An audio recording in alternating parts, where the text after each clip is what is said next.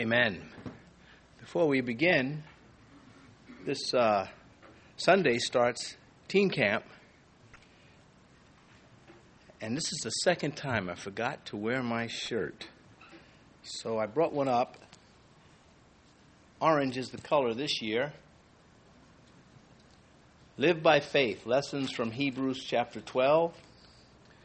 And so we'll get a week of Hebrews chapter 12. And you teens don't have your shirt yet. Is that correct? You haven't proven yourselves worthy. We're not sure if we like you yet, so you're going to have to earn it in some way. Okay, just serious. 2 Samuel chapter 10. Paranoia brought death. That's the title of this evening's consideration. I was going to entitle it The Stout Hearted versus the Dim Witted, but felt that might be a little harsh, or at least taken that way. Uh, there are dim wits in this chapter, and they cause much death, and they were unkind people. These are the folks that uh, sent a message to those of Jabesh Gilead long ago and said, uh, We want you to subject yourselves to us, and we'll take out the right eye of each man, and we will bring shame on Israel.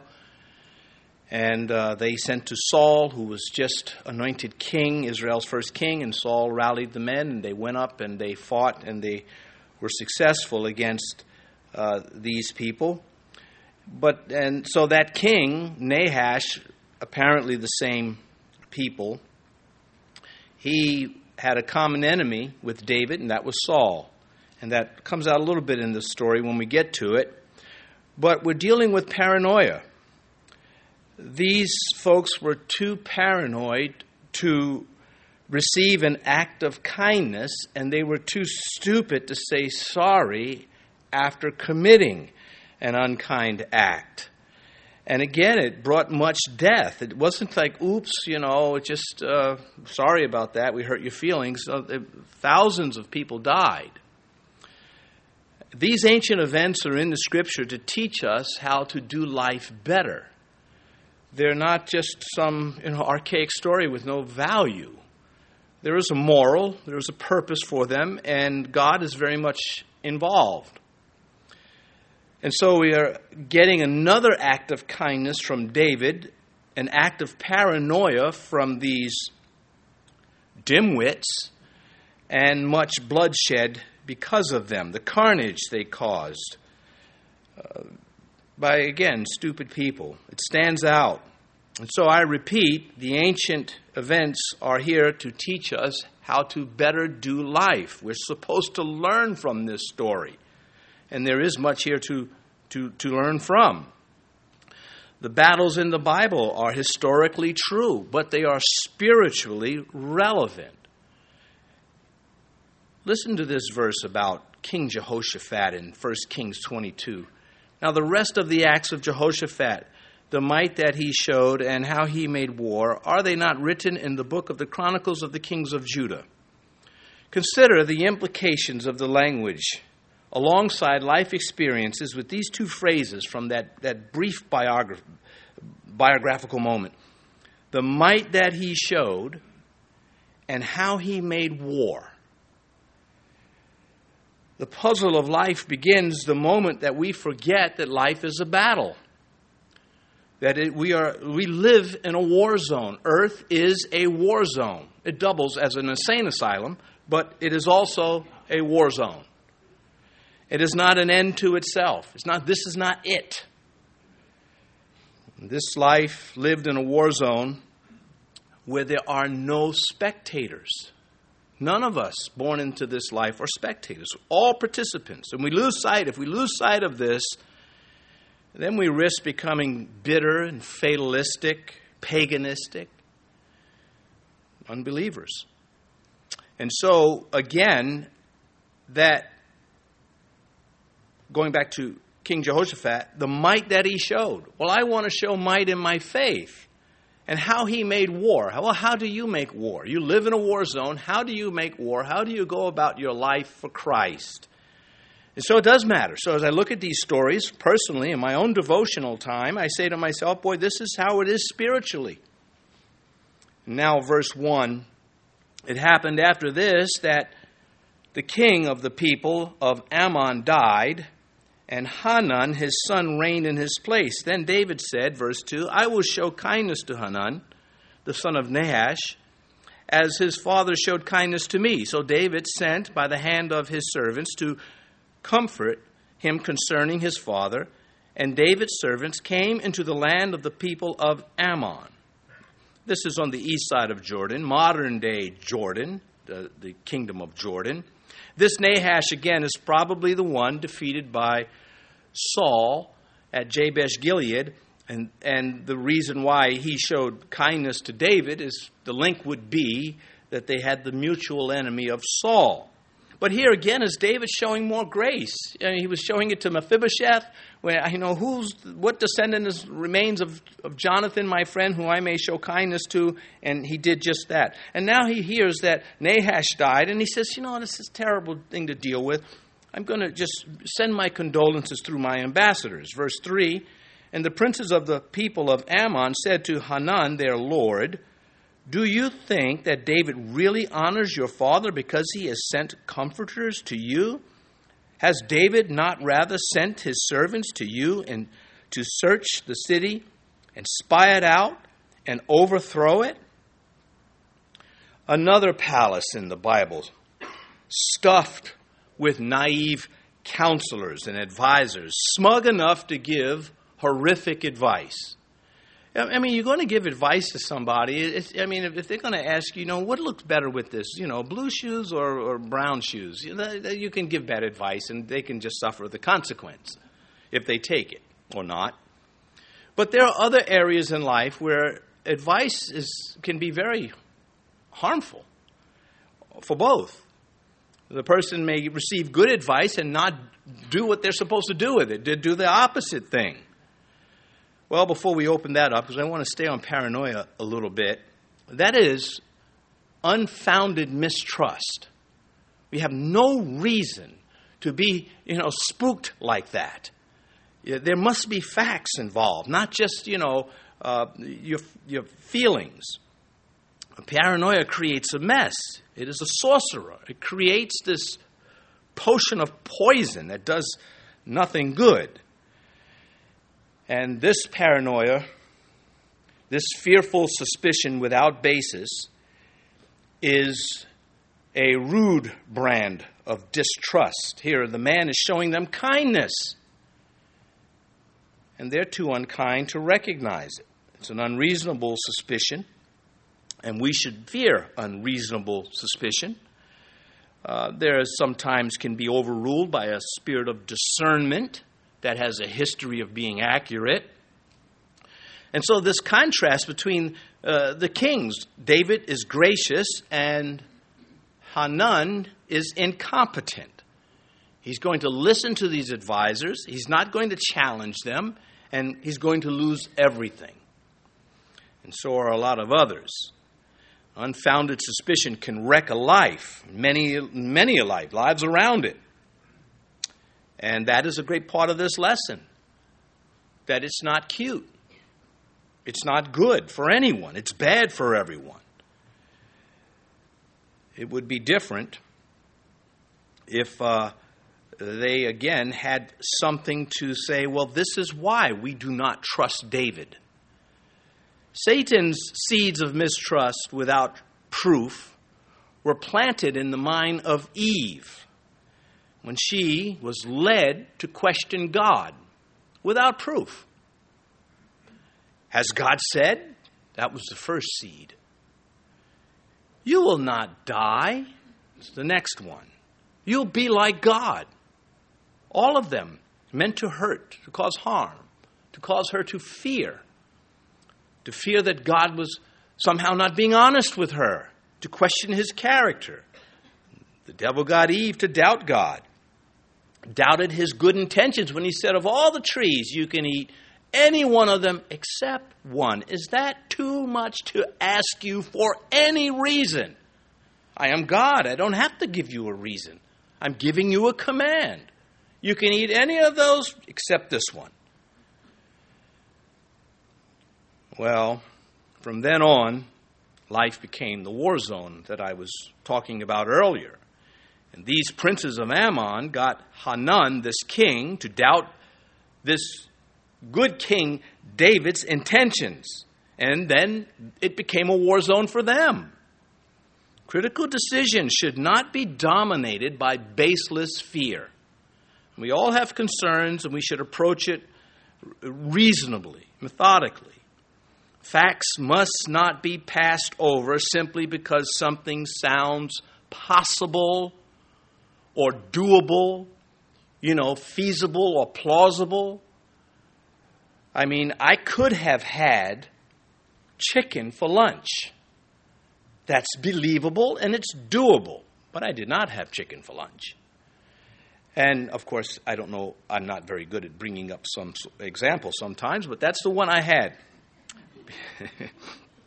and this uh, feasibility and plausibility, this doable and possible, that's not enough to make an important decision. You got to have truth, something that uh, has some teeth in it. All heresy has in it that which is plausible and feasible, that which is doable and possible. On the surface, it sounds good. And those who don't dig down deeper, they fall for the lies. Colossians chapter 2, Paul said, Now, this I say, lest anyone should deceive you with persuasive words. Remember, he said, Beware lest anyone cheat you through philosophy and empty deceit according to the traditions of men, the basic principles of the world. You're complete in Christ. You're still telling this to Christians, and they still don't believe it. Not all, thank God, but many Christians don't believe they're complete in Christ. They have to go to the world to find out how to be complete and it's not biblical. But, you know, you love anyway. I mean, none of us are dynamos or superheroes of the faith. We all have our weaknesses, but we must work to contain them. Paul, when he says, lest anyone should deceive you with persuasive words, that phrase, persuasive words, in the English is a single word in the Greek, and it means plausible.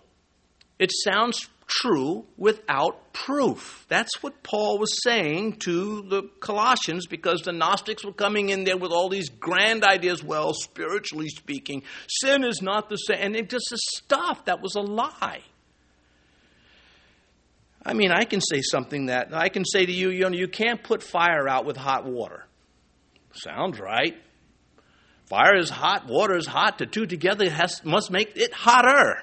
But it's not true. Hot water will put out fire. And then some of you will go home and try it maybe. it's like, I'll be darned. It works.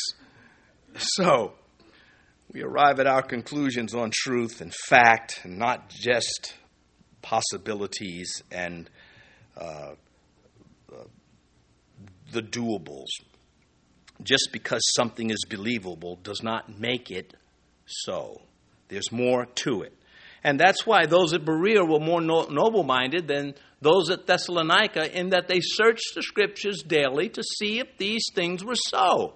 And Paul would preach to the Jews that were in Berea, and they would say, Man, that's pretty good. Now let's go to the scripture and see if you can back it up. Whereas the Thessalonians were, in, in their case, they were uh, a little bit more ready to receive what Paul had to say, but it worked out. Well, except for the ones that cause trouble, of course. And so now we move on to uh, verse 4, uh, knowing that as we're going forward, paranoia is not something we need to feed in our own lives. It can devastate any relationship.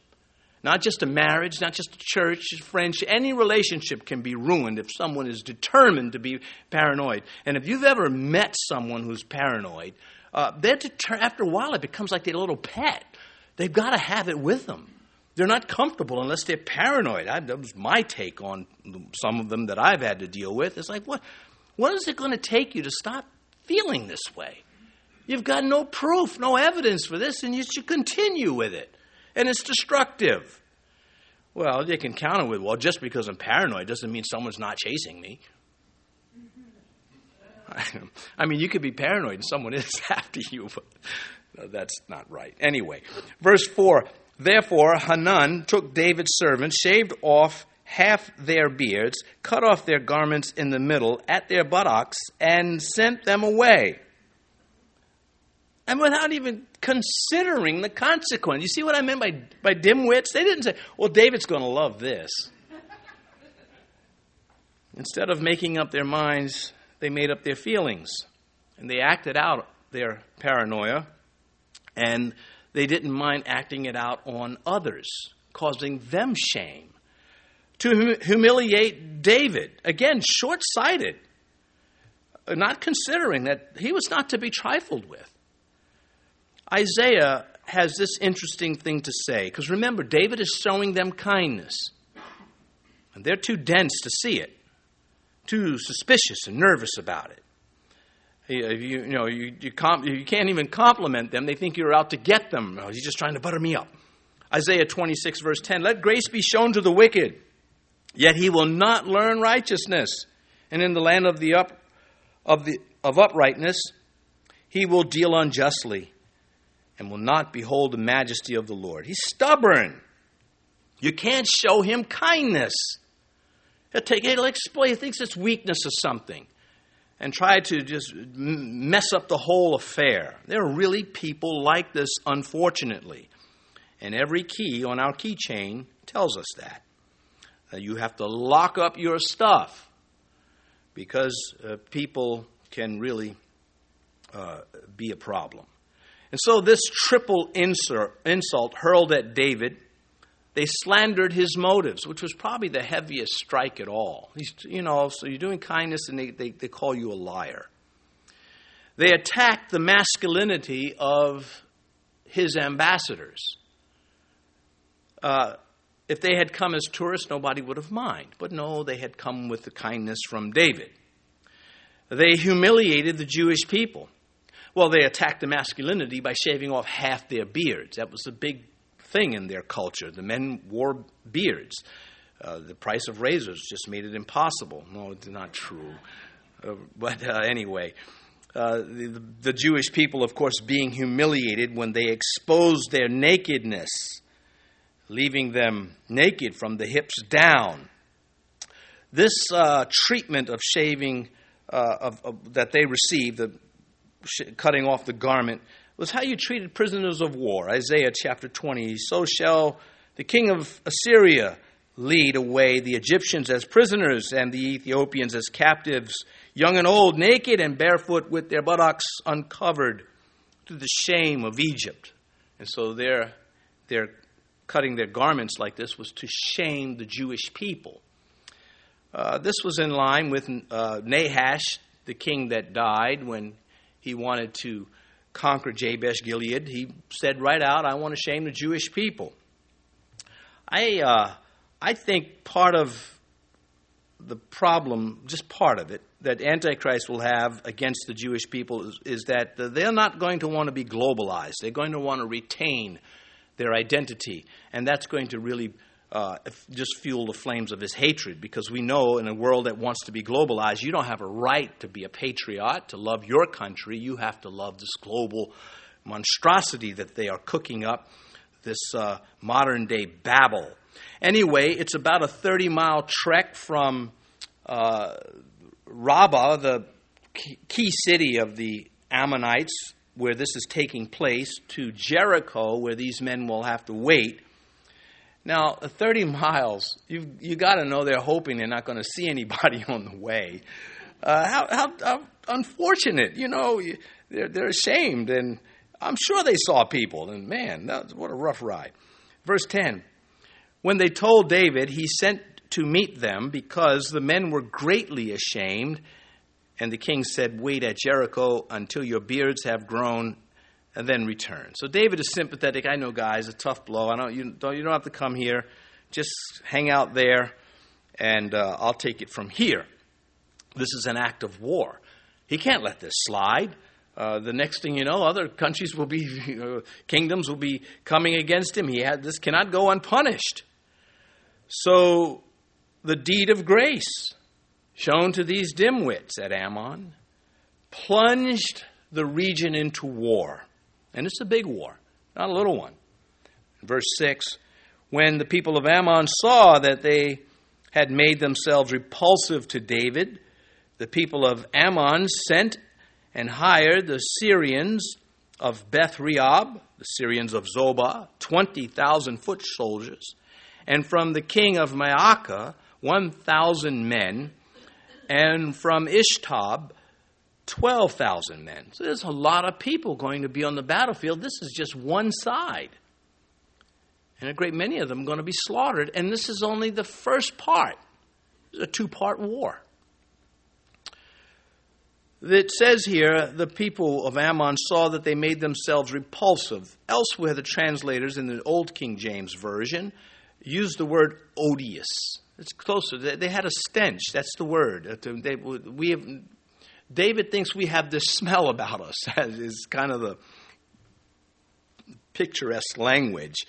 Uh, First, uh, Chronicles, in the parallel account, chapter 19, when the people of Ammon saw that they had made themselves repulsive to David, and there uh, they use uh, uh, the, the same word.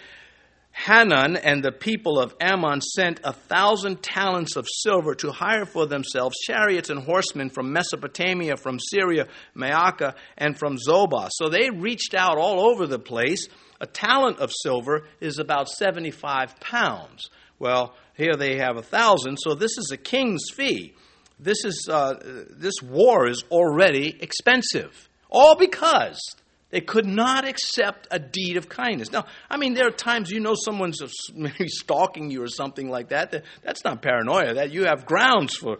I'm a little concerned about what's going on here. But these guys, with nothing, brought all of this down on the region, and they're spending, as I mentioned, a king's fortune to hire these mercenaries to deliver them from this self-inflicted wound. And the one thing that could have saved everyone further uh, judgment and punishment the, and ultimately defeat would have been just David, we were wrong. And they don't even try. They don't send ambassadors to David. They, they instead of lawyering up, they, you know, war up. Everybody's, the war drums are beating all over the place. They don't even bother to try. They are dimwits with no care. They think that they're going to win. The very thing they thought that they were avoiding by identifying these men as spies is the very thing they caused. As such, this is what paranoia does. Imaginary problems can become a real problem if one's reasoning abilities collapse. So if you think you're being chased by a giant bunny, and it's not true, but if you really think it, it becomes a problem, especially if you run out into traffic trying to get away from the giant bunny. How do you advise somebody on it? You say, this is all in your head. Well, that doesn't mean it's trivial. It means it's a problem. Well, I'll come back to that. Well, I'll stay on it just for a little bit more. It's not the fault of the one who gives good advice if the one who does not receive that good advice does something to themselves or someone else. Yeah, Satan would try to come along and say, ah, you gave advice, but it didn't work because you didn't make it the right way or some other stupid thing. The individual is responsible. Proverbs chapter 1, verse 30. there are quite a few of these throughout the Proverbs. He says, They would have none of my counsel and despise my every rebuke. Wisdom is appealing to them. And, and it, wisdom is appealing to their decision, but is not appealing to them. I hope I'm not confusing you there. Coming back to Proverbs, therefore they shall eat the fruit of their own way and be filled to the full with their own fancies. So there in Proverbs 1, he said, You know, I've appealed to you. I've, I've made this argument that this shoots down this crazy stuff you're up to, but you're going to do it anyway.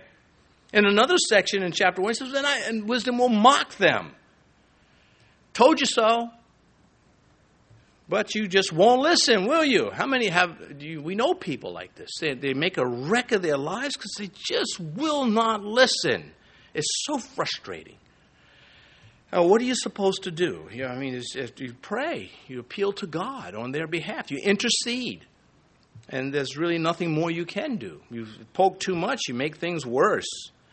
Um, anyway, uh, bloodshed because of these incompetent counselors, these low caliber people, mess up everything.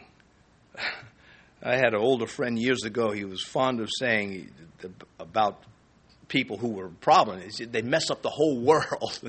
it's hyperbole, but it messed up his whole world, or if you were close enough to them. Um, verse 7. Now, when David heard it, he sent Joab and all the army of the mighty men. Had David not sent his army, again, further aggressions would come his way. He had to do this. Uh, this was the army of Israel's mighty men, not David's 51 mighty men. This is the mighty men of Israel. And it is interesting, though, when the mighty men of David are listed in chapter 23, Joab is not named. He's, you know, that's, I, I think that was a zinger, a, a shot. The, the historians, I'm not naming him. I didn't like him. He threatened me. I don't know what it is, but he's not named, and he certainly was one of the mighty men. Anyway, why doesn't David himself go? Why does he delegate this to, to Joab? This is a big army going to war. He's going to do this twice. The second time, he's going to, it's going, Satan's going to get him. He should be with his men, and he's not going. And I'm going to give a, a, a bit of a timeline to these events before we're done this evening, um, if we're still here before I finish. Well, a rapture could come. I mean, just, it really could. Uh, verse 8 Then the people of Ammon came out and put themselves in battle array at the entrance of the gate and the Syrians of Zobah, Beth Rehob, Ishtob, and Maacah were by themselves in the field. So we have two uh, forces that Joab and his brother Abishai are dealing. with. They are the two generals. And the Ammonites are fighting near their city Rabbah, near the city gate, so that if they if it's not going uh, the way uh, they hoped the battle would go, they could retreat into the city. Then that would then mean a siege. Their plan to deal with the siege would be to send for uh, reinforcements, as did the people of Jabesh Gilead when they were besieged by uh, Nahash the king. They sent to Saul, and Saul came and bailed them out. And so that would be their plan. Whereas the mercenaries, as far as Mesopotamia, Mesopotamia, that's heading towards the Euphrates, uh, they were out in the open field. So you've got uh, one in front of the city, somewhat in front of the city, and then you have the others exposed out in the field. And that's where the larger numbers are, the chariots. Verse 10 when Joab saw the battle line was against him before and behind, he chose some of Israel's best and put them in battle array against the Syrians. Uh, Joab, his forces are between a rock and a hard place, as we would say. There was no way out. He either slaughter them or be slaughtered. He understood that, but the would be slaughterers are the ones that have taken a tiger by the tail. Uh, Joab made the mistake of allowing the enemy to trap his forces, but the enemy made a mistake by allowing themselves to come up against Joab. Uh, he just understood war, he understood killing, and he is going to be at his best here. And not only here, later he's going to kill the Edomites, not this evening, but in other stories and other battles. And so he has decided, okay, they're in front of us and they're, you know, in back of us. We're going to have to attack our way out. Are not some of the battles in life that way? You have no choice. You either lie down and be slaughtered or you attack. You fight your way out. And none of it's pleasant. It is every bit as sickening and disgusting, but you, what are you going to do? Uh, oh, there are loved ones involved, especially when loved ones are involved, you, you, you're going to fight. it says here he chose some of Israel's best and put them in battle array against the Syrians.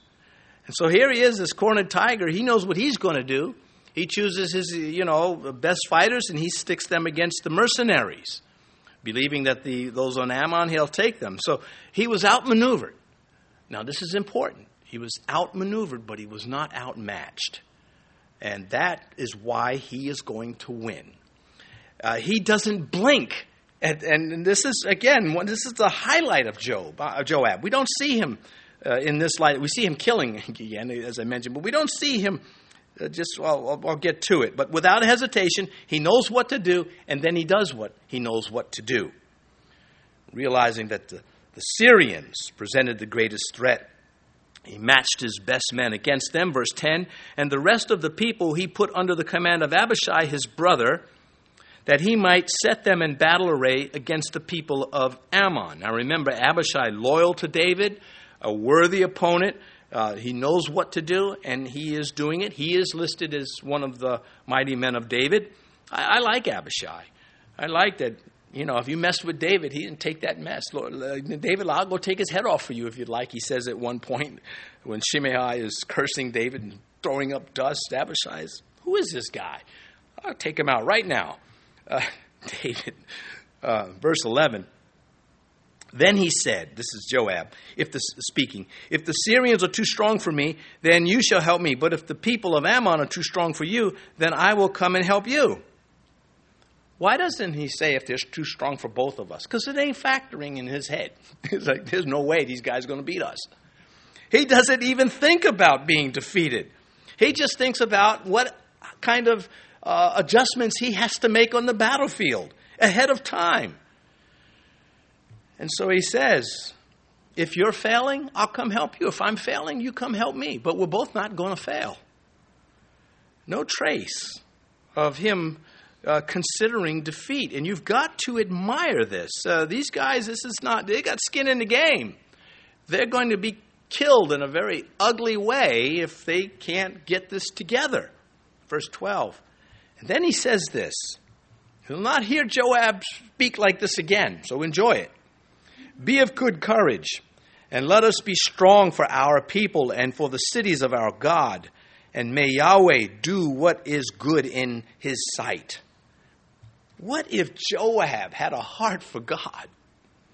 Well, probably not so many people would be dead because of him. But he shines here. I mean, this is, he's saying, be, uh, he, he, tells his brother, uh, be of courage. Other commanders are likely in close proximity to this, and they can hear this, and they're getting built up. Yeah, Joab's not backing down. I'm not backing down because they're not paranoid. They're not, oh, we're going to lose this. Oh, they're out to get us. Well, they know all of that. But they're saying, you look, the other side is scared too. They're not invincible.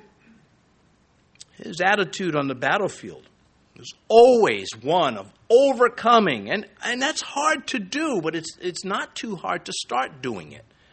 In your head, Corinthians chapter 16, the first Corinthian letter. Paul says, Watch, stand fast, be brave, be strong. Now, coming from, you know, someone who's not seen action, that would may not be as potent, perhaps. And yet, Paul saw a lot of action. By this time in his life, he had suffered very much for Jesus Christ. And so when he says, stand fast in the faith, be brave, be strong, he's telling you as someone who's done it. What is the alternative? You're going through something and your pastor says to you, just be strong and let's pray. Well, what should he say? Be a little weakling, just lie down and let life trample you. And never mind your loved ones. Well, I hope the pastor never says something like that. Ephesians chapter 6 My brethren, be strong in the Lord and in the power of his might. Now, maybe you feel like you've been told to be strong by God, but you've already saw defeat in the past. Well, that's the past. This is now. You have to be strong. 2 Timothy chapter 2. You therefore, my son, be strong in the grace that is in Christ Jesus. See, this is relevant to me the battles of the Bible are real stories about real people in the presence of the real God. And they are recorded and preserved for me personally, as it should be with you. When you read this, you should say, This is for me. I may not need it today, but I might need it later. And so I'm going to keep this, and I'm going to understand it, and I'm going to give myself to it.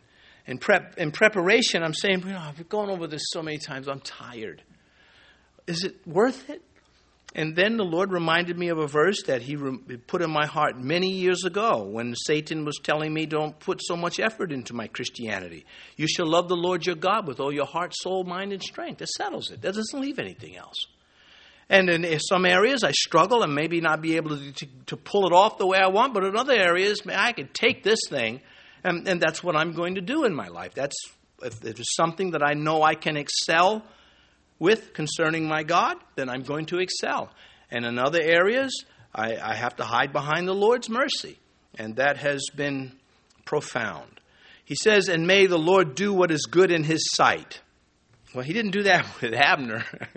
when David appointed, was going to appoint Abner the commander, Joab didn't say, Well, you know, let it be the Lord's sight.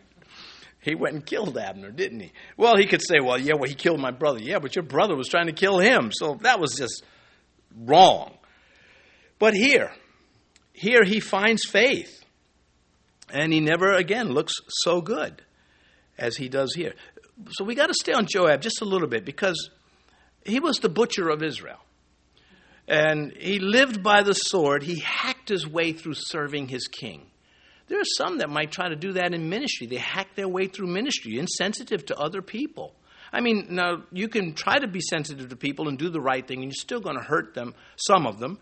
Uh, not because you're insensitive, but usually because they're either wrong, thin skinned, or sometimes it's just one of those confusing times in life where the devil gets in there and makes a mess of things. Jesus, he taught us about this insensitive approach to ministry. Jesus taught that ministry is not something we hack our way through. John chapter 18. Then Simon Peter, having a sword, drew it and struck the high priest's servant and cut off his right ear. The servant's name was Malchus. John always so careful to give us details about Peter's mess ups. he just he, he was just you know, uh, and we ran to the tomb and I outran Peter and things like that. It, it's kind of it's amusing. Uh, I, I don't think John was being vindictive. I think he was just reliving the moment as it was. It, it was Peter, and Peter took that sword. I think that's how John, like, yeah, that was Peter. I don't think it was that at all. I think it was genuine. Uh, anyway, Matthew, when he writes about this, he doesn't name Peter. As, as, but Jesus said to him, Put your sword in its place, for all who take the sword will perish by the sword. Well, that has spiritual implications because there are those who take the word of God and they die by the word of God and go to heaven. Uh, but here it is physical. But Christ is saying that's not how we do it. We don't go around hacking uh, people to serve our king. Uh, so Joab, he of course has this shining moment, but otherwise he did not. Uh, but here he is filled with the Spirit. Now, we in the New Testament, we talk about filled with the Spirit. We wrongfully tend to automatically think he's speaking in tongues or something. Not all of us, but some do. And that's not accurate. That sometimes it's true, but it's not. Uh, that would be a very limited meaning. It's much more vast than that. He's filled with the Spirit here. That's this courage and this exaltation of, of Yahweh. Uh, he, he has the capacity. He can be filled. This works against him because we don't, you know, why aren't you filled again? Uh, Joab, what happened? He uh, evidently, like Esau, he found the flesh um, more suitable to his dispositions. Verse 13. So Joab and the people who were with him drew near for the battle against the Syrians, and they fled before him. Well, he engages them, he attacks them. He's, he attacks, he's just aggressive. Uh, but remember, in his ranks are stout hearted men, men who could keep ranks, who could hold the line, men who would not turn and run in the face of opposition, men who are able to influence other men in the right direction. Uh, gender is not important at this point because the sisters can influence other sisters in the right direction. And of course, we can influence each other regardless of male or female. With righteousness, you can, you can encourage anyone. Uh, the word in season doesn't, it's not gender specific. You can be a man or a woman and give an encouraging word. How many times uh, sisters have encouraged me? Uh, just, uh, Pastor, I, that sermon ministered to me. Well, that ministers to me back. So I'll be expecting a lot more apples on my desk going forward. First, First Chronicles, uh, again, one of the most beautiful chapters in the Old Testament because you have this whole army coming out to say, This is our king. And it is a picture of the church saying, This is our king. And uh, it's, it's, it, um, it's so difficult to get people to march together. And the Holy Spirit can do it. Um, you just have to have people who are ready to be filled. First, uh, First Chronicles th- chapter 12, verse 33.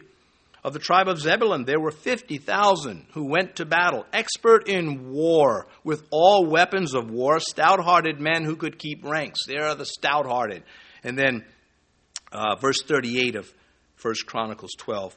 All these men of war who could keep ranks came to Hebron with a loyal heart to make David king over all Israel. I think boys and girls, younger believers, they should have heroes. You really should have someone that you, you want to be like. Uh, if you can't find them among people, you find them in the Bible. They're all over the place. You have someone that you can identify with. You know, maybe you say, I like Esther because, you know, she, you know, and the, you know, she, she got to the point where she said, whether I die or not, this is what I have to do. Or maybe you like uh, uh, these men in, in, in chapter 12, uh, 12 of First Chronicles. Maybe I want to be one of those men. If, if you have a problem with fear, one thing I think is very important is that you at least act brave even though on the inside everything's on full alarm, you're screaming, oh, you're, you're not, a, you're, you're panicking, but on the outside, because it matters. It's contagious, fear is. But so is courage. Courage, as we saw with Joab, he says, you know, take heart. We're not going to give in to these guys. Um, now, I'm not talking about doing things you're not capable of doing. For instance, when I, before I learned to walk steel, you couldn't fake it. You could, but you're dead. You'd be dead. You just either could or you could not. It was not something you could fake. And if someone came and tried to pretend, they were going to be dead or hurt. So, my point is, I think it is a plus that when we are, you moms know this. There are times you know you're afraid, but you're not letting your kids know you're afraid. They can't see it, but it's there. But your bravery is in you just, you know, putting up that wall how beneficial it is to do just that. Uh, anyway, uh, the city here, when verse 14, when the people of Ammon saw the Syrians were fleeing, they also fled before Abishai and entered the city. So Joab returned from the people of, of Ammon and went to Jerusalem. So Abishai beat down the ones that were in front of the city. Joab took on the mercenaries. They both were successful. And then it says, uh, so, the, so Joab returned from the people of Ammon and went to Jerusalem. He terminates the campaign. But this is not over. Far from it. For now, possibly they had too many casualties or uh, ran out of supplies. David's going to send him back.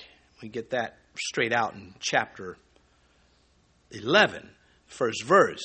And I have to tell you, the, the chronology, the sequence here in the chapters is it's a nightmare. It's not even close. The historian is just all, oh, you know, now I think I'll tell this part. Now I think I'll tell this part. And he leaves it to us to try to, what is, where, who is going where? And so again, I'm, I'm going to try to give you that in a couple of verses. But first, verse 15. When the Syrians saw that they had been defeated by Israel, they gathered together so they're still at it. They did not just stop. You don't say to the Lord, rebuke you, Satan, and he just says, okay. Uh, sometimes he doubles down. Uh, but God is going to use their stubbornness to reduce their military might in the region. He's going to just, you know, now's the time to purge this area of their strength. And David's going to do that. Verse 16. Then Hadadezer, well, we met him before, sent and brought out the Syrians who were beyond the river, that would be the, the Euphrates, and they came to Helam and Shobach, the commander of Hadadezer's army, went before them. I mean, he's got a gallant name. It's one of those superhero names. And uh, stand back, Lois Shobach is here, but he's going to get killed by David's men. So here we have dead men marching, uh, all because, again, let's not forget the paranoia that brought about all this death. The unfounded, intense fear. Verse 17 Then, uh, pardon me, when it was told David, he gathered all Israel, crossed over the Jordan, and came to Helam and the Syrians set themselves in battle array against David and fought with him. So now David himself is there. He's not delegated this. He joins the battle and he brings with him stout hearted men of war. Now, about this timeline. Now, you, you may research and find it to be not accurate. I doubt it. But, no, I don't. It's very difficult. Uh, but this is the best that I can do uh, combining the events from 2 Samuel uh, chapters 10, 11, and 12, and 1 Chronicles chapters 19 and 20. So, David sends condolences as we started out this evening. His ambassadors go to Ammon, but they are abused. The beards are shaved, the garments are cut, and they're sent away. Ammon, anticipating David's rebellion, sends for Syrian troops to help. David sends Joab with troops of war to confront Ammon and the Syrian mercenaries, which, and they defeat them on the battlefield. Ammon retreats into the city. That's an important part of the story, or the timeline. Joab returns to Jerusalem. Ammon again sends to Syria for more help, which they do get. And then David comes to confront this large Syrian force of Syrians and the, those from Ammon who are under siege. Uh, in the spring, uh, David then defeats the Syrians again. Ammon retreats back to uh, the city. But in the spring, now the reason why they would go to spring in war in the spring is because it'd be, it would be easier to feed your army. The crops are growing. You just go take somebody's field and you could just raid it, or uh, there was it's easier.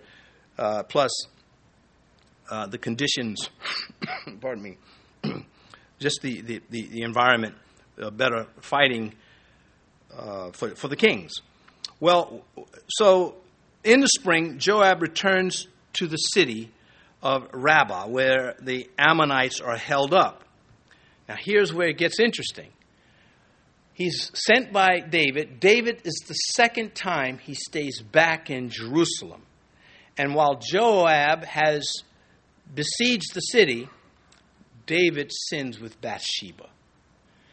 And then, of course, to cover his, when Bathsheba says, I'm with child, remember now, all of these events are taking time. When they said, we're going to give you 75 pounds, uh, 1,000 uh, talents of silver, it's going to take days to, to load it up, to trek it over there, and then to get the armies ready, the food ready for them, the animals necessary. So this is a drawn out thing. It takes us 10 minutes to read it in a chapter, but many days, weeks, and even months are going by, and even a whole season here. So, Joab besieges Rabbah, the city. David is in Jerusalem. He sins with Bathsheba. She's with child. David wants to bring Uriah, her husband, back to Jerusalem so that he can cover his sin. But Uriah such a noble, he is one of the mighty men of David too. He's such a noble character. He says, There's no way my comrades are sleeping under the stars. I'm not going to come home and just, you know, enjoy myself. And so he does not. David, is, this, the sin has just engulfed him by this point. And he just says, Fine, take this note to Joab. And in the note, it is his death warrant, the death sentence for Uriah. He says, I want you to attack the city and I want you to put uh, Uriah up front. And Joab knows he gets this. This is a hit. he, he's going to kill him. And Joab, loyal to David, is going to do whatever he. Plus, if there's blood to be shed, Joab's going to have his hand in it. He's almost psychotic. Anyhow, uh, Joab uh, puts him up front. Uriah is killed in action.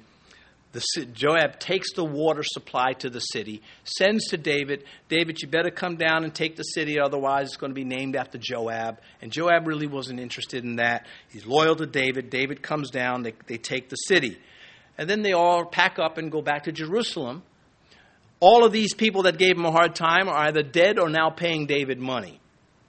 Then Nathan confronts David. And you're not going to get that timeline by just reading through the chapters. You'll have to put it together. Um, of course, I have my scriptural cross references to why I get to where I've gotten, but that's how it unfolds.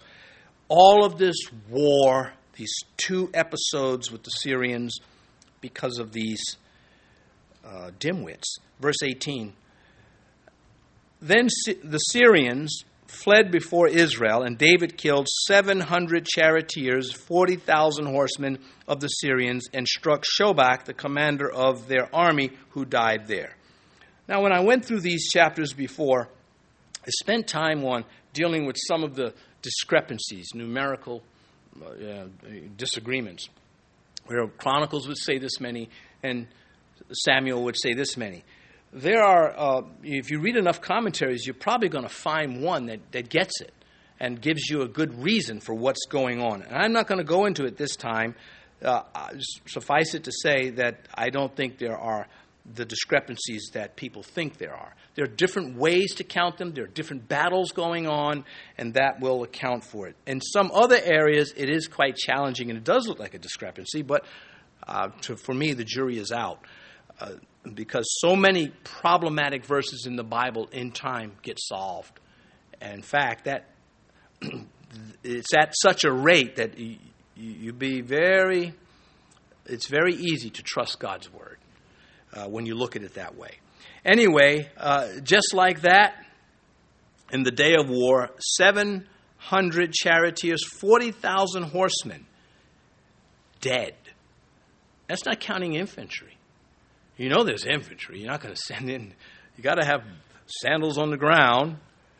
There is no fool like an old fool. Yet, a young fool can cause a lot of carnage. And, and this is what the Bible is telling us that those who had no reason to act maliciously in fear never even considered repenting. Genesis, well, the, question is where is it written that stupid people can menace so many other people's lives? Uh, where is that written? Why is it that way? Well, we know Genesis, there's two places I'm going to go with this Romans and Genesis. First, Genesis, chapter 2, verse 12, verse 17. But of the tree of the knowledge of good and evil you shall not eat, for in the day that you eat of it, you shall surely die. Now, you know, God knew they were going to fail, and you say, well, why did He let them fail? Because there's no other way. There is no other way for love to exist without free will. If I, I reject categorically this Calvinistic teaching that God forces people into heaven, now, you're going to heaven and you're going to hell, and that's that. And that's bottom line Calvinism. There's no way around it. That's the, they don't want to tell you that right now. You have to press them to get that. I think God knows who's going to heaven and who's going to hell, but it's not the cause. And he gives, he wants people, because there's no such thing without, of, there's no such love, thing as love without free will. It's a hostage situation. You're going to love me, Alice. I don't care. If I can't have you, nobody's going to have you. And I, I'm, I'm, many great Bible teachers line up on the Calvinistic side. It's been foreordained from the foundation of the world that they're going to be wrong on this point. Still, brothers and sisters of the Lord. Nobody. I'm not questioning their salvation. I just strongly disagree with them. And uh, anyway, so God is saying, I'm going to have a, a kingdom with people who had a choice to love me under fire or not. I won't have the or nots, I'll have the wills. And that's Genesis 2. Where I'm going to put this tree here. And I know you're going to mess up, but I'm still going to give you a chance after you mess up. In fact, the phrase that I've been using a lot recently, in fact, God says, I'm going to put skin in the game. I'm going to die for those who want me. So, Romans chapter 5, verse 12. Therefore, just as through one man sin entered the world, and death through sin, and thus death spread to all men because all sinned. And then Paul goes on to say, also by one man, salvation, grace has come. And so uh, the, the answer, where is it written that stupid people get to menace the lives of decent people? Well, there it is in Genesis and in Romans. And our performance is being measured. How we're going to respond to this war zone that we are born into, this wrong kingdom that we're born into, that we had no say so in being born into, we're still held accountable for what we do with what God says. And that is called faith. And without faith, it is impossible to please God. You don't have to like it, but it's a fact. There are too many truths in Scripture to ignore and uh, to be so afraid that you cannot embrace God's promises is the worst paranoia of all. And so, God, in the end, in Revelation, He says, Cowards will not enter the kingdom. What kind of cowards? Somebody running from a, you know, a problem in life? No. Those who are too afraid to commit to God in the, fa- in the face of all of the truths that are astounding. And for us, perhaps the cleanest proof that God's word is true in our lifetime is the nation Israel. It's just too many prophecies surrounding it to say to the Bible, I can't trust you. You would have to be cowardly to look at the scripture in light of all the evidence and still deny God and then fit into that category in the last chapter of the Revelation. And so paranoia is no joke, uh, it is fear making the decisions. And God has, expects much more from us than to just let fear dictate uh, these things to us. And so the Apostle John said, Perfect love cast out fear. He was a man that suffered for the kingdom. He was a man that was sent to the Isle of Patmos, where they thought they could remove him from influencing. And what does he get? The revelation of Jesus Christ to John, the, the apostle. And they just made it worse for hell. How many countless people are going to be in heaven? Well, count, not countless to God, but to us, are going to be in heaven simply because they trusted what God said, because they knew it was true. I think for me, the biggest element of faith is that I have met God. He has spoken to my heart, He has introduced Himself to my heart, and uh, there's nothing I can do about that. And I will not say that that did not happen. In an instant, I knew Jesus Christ was right about everything, and I was not. Oh, I could tell you what color shirt I was wearing, maybe, but I could not tell you anything about uh, the, the creation of God, uh, sin and humans and salvations. I submitted instantly to Him, and so have you who, are, who have been born again. Verse 19 And when all the kings who were servants of Hadadezer saw that they were defeated by Israel, they made peace with Israel and served them, so the Syrians were afraid to help the people of Ammon anymore. so uh, that's how we know the city sat by itself, when, one of the reasons. And Joab besieged it. We'll get that first verse next chapter uh, because the Assyrian says, We can't beat David. And they ended up uh, paying tribute to him, David conquering as far as the Euphrates.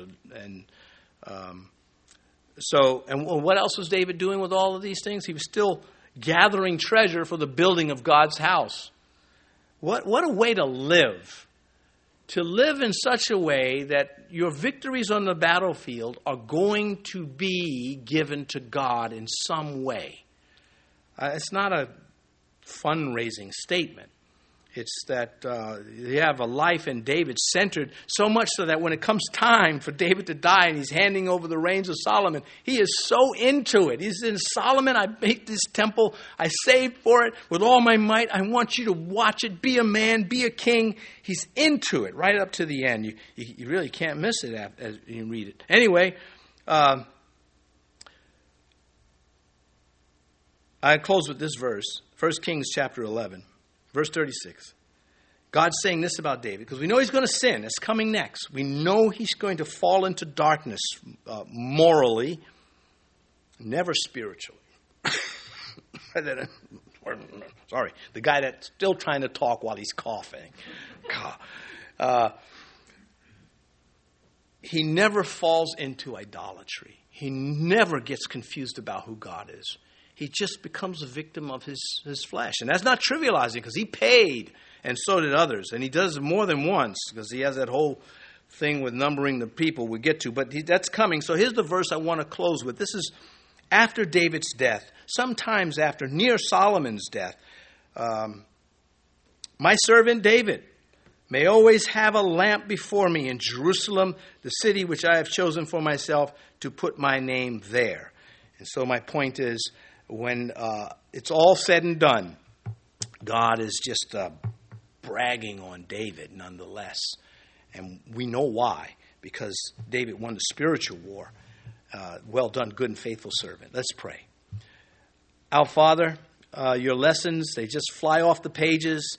The tricky part for us is to do something with them, to act upon them. It's very beneficial, Lord. It's a long, drawn out, knockdown fight, this life, to serve you in a way that brings glory to you and even joy to others. And yet, uh, by your will, we can, we can do these things. May you get us all home safely tonight, we ask you in Jesus' name. Amen.